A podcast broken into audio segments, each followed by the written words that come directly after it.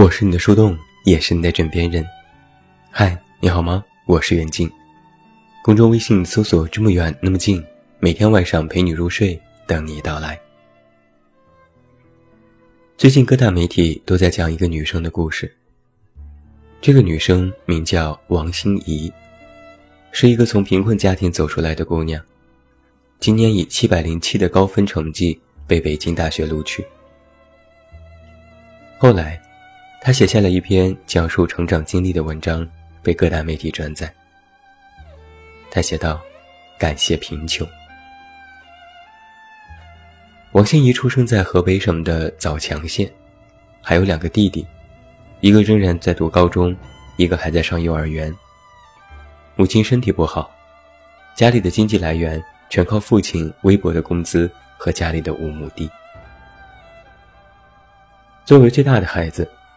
王心怡从小就非常的努力用功，帮助家人做家务、做农活，照顾年迈体弱的姥爷。当北大的录取通知书邮寄到家中的时候，他正只身一人在外地打工。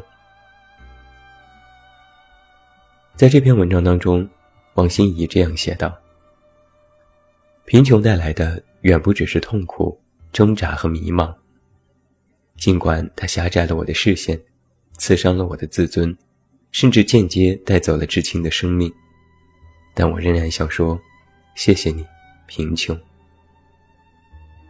感谢贫穷，你让我领悟到真正的快乐和满足，让我能够零距离的接触自然的美丽和奇妙，享受这上天的恩赐和祝福。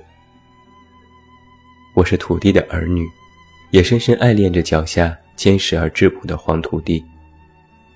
我从卑微处走来，一从卑微之处汲取生命的养分。感谢贫穷，你让我坚信教育和知识的力量，来自真理和智慧的光明，终于透过心灵中深深的雾，照亮了我幼稚而懵懂的心。贫穷可能动摇许多信念，却让我更加执着地相信。知识的力量。这样的话很难想象，只是一个高三的学生写下的，文采情感俱佳，有着乐观积极向上的态度，让人动容。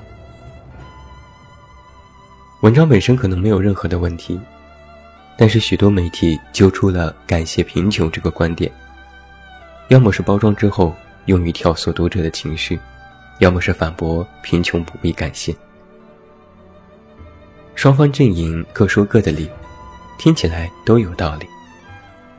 那想要真的明白是否要感谢贫穷，其实我们要深入的思考这三个问题。第一个问题，贫穷是否要感谢呢？回答是，分人。我没有真的贫穷过，最穷的时候，无非也是大学时因为大手大脚，最后生活费不够用。无非是刚上班的时候薪资不够花，如此而已。我没有饿过肚子，没有体验过王心怡的那种生活，所以，我或许没有资格对贫穷有什么颐指气使的权利。但是我也经历过磨难，也走过许多的弯路。曾经就有人探讨过，苦难让人成长，所以我们要感谢苦难吗？王心怡之所以写感谢贫穷，是因为贫穷让她坚强向上，让她相信知识改变命运的力量，让她不服输、用功努力，最终考上了中国的最高学府。那么问题来了：如果困难没有能够让一个人成长，反倒是把这个人打趴下了；如果贫穷没能让一个人奋进，反倒是让他一辈子困顿其中，那这时。要不要感谢呢？要知道，人要突破自我的局限非常难，要挣脱自己的原生成长环境，更是需要绝非常人的能力。如果可以挣脱，那是你的功劳，但并非是环境主动塞给你的结果。这里面就有一个主动和被动的关系。如若你主动，想尽办法脱离苦海，摆脱贫穷。将这些难事都度过去，蜕变了自我。回头再望来路，发现自己变得更好，说一句感谢无可厚非，这是人在经历之后的释然心理。但如果你只是被动的接受外在的因素，受到各种条件的制约，不能够充分的发挥自我，反而一再的受挫，被伤害，被打击，那么，又何来什么感谢呢？所以啊，是否要感谢贫穷，其实不在于他，而在于你自己，在于你是否能够看待贫穷，如何度过或者是脱离它。第二个问题，如果不感谢贫穷，应该感谢谁呢？回答是，也分人。你以前穷，现在通过自己的努力不穷了，那么感谢一下，是贫穷让你发愤图强，让你不服输抵抗，越是在低谷，越是激发了自己的斗志，那么这个逻辑实际上没有什么问题。但这其中有一个。是否值得的问题？对比环境的影响，自我的主观能动性才是决定一个人最后能够是否成功的重要因素。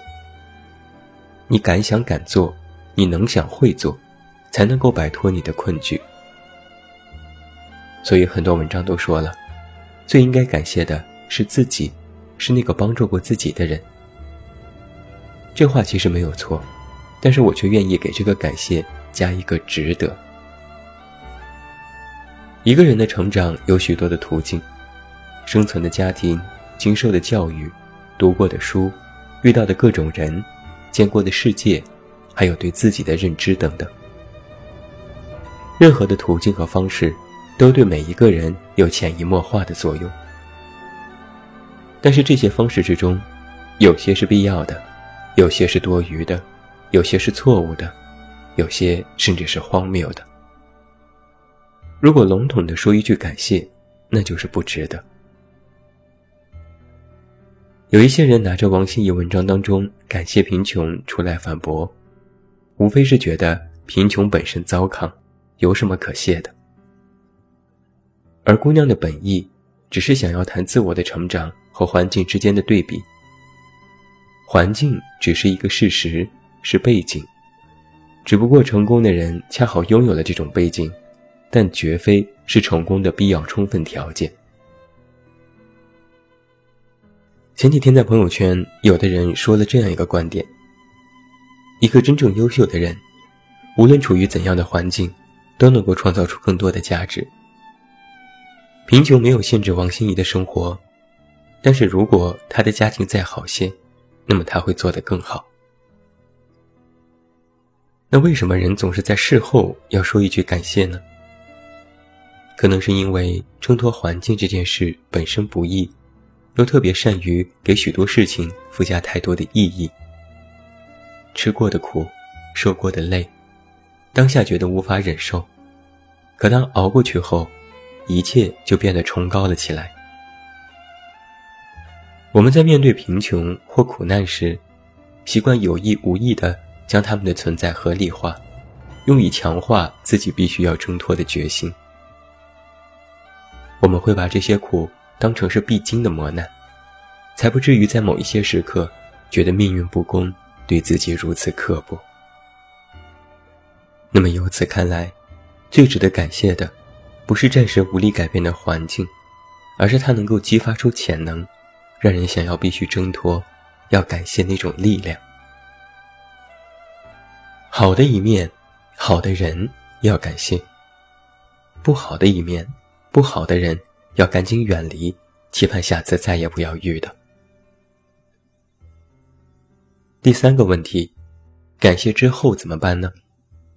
回答是：掌握人生的主动权。我看过一些关于这个话题的文章，说完感谢自己就结尾了，但实际上还有一个问题没有解决。感谢之后就完事儿了吗？实则不然。就像是王心怡，她经历过贫穷，也遭受过艰难，她考上了北大，然后就万事大吉，一辈子顺风顺水吗？其实也未必。让我们回过头来再来想一个问题：人为什么要脱离贫穷？为什么要摆脱苦难？是因为穷吗？是因为苦吗？可能是的。但其中还有一个更加深层的原因是，在这些又苦又穷、受限的条件之下，人活着没有主动权。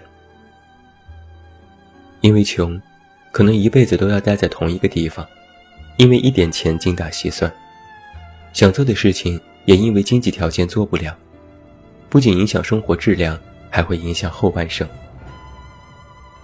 环境受限带来的结果，就是你被环境制约。没得选择，人经常会因为一些外界因素，让自己畏首畏尾，不能施展拳脚，最终错失许多良机。而脱离当前环境，尤其是不好的环境，对自我最大的益处，就是可以主动选择，可以有说不的权利，摆脱现在环境的制约。我们都说人的局限性。那什么是局限性呢？局限在我们必须要承担当下环境所带来的种种客观存在的因素。我们也常说不要给自己的人生设限，其实就是谈不要被环境所限。人长大之后，真正意识到自己生而为人有主动性，不是你点头赞同别人，而是你可以说不，说这样不对，我不要，我不做。不用顾及自己的环境，不用顾及外界的眼光，只想做自己想做的事，想成为想成为的人，这才是叫做掌握了人生的主动权。很显然，如果你处于一个根本无法让你坦然自若的环境，这点权利你是没有资格拥有的。只有你跳脱出局，站在新天新地，才能够焕然一新，从内而外散发出真正。属于自己的力量，所以你瞧，单独去争论是否要感谢贫穷，其实远远没有那么重要。感谢也就感谢了，无非是经历让人成长，说一句谢谢是一种豁达。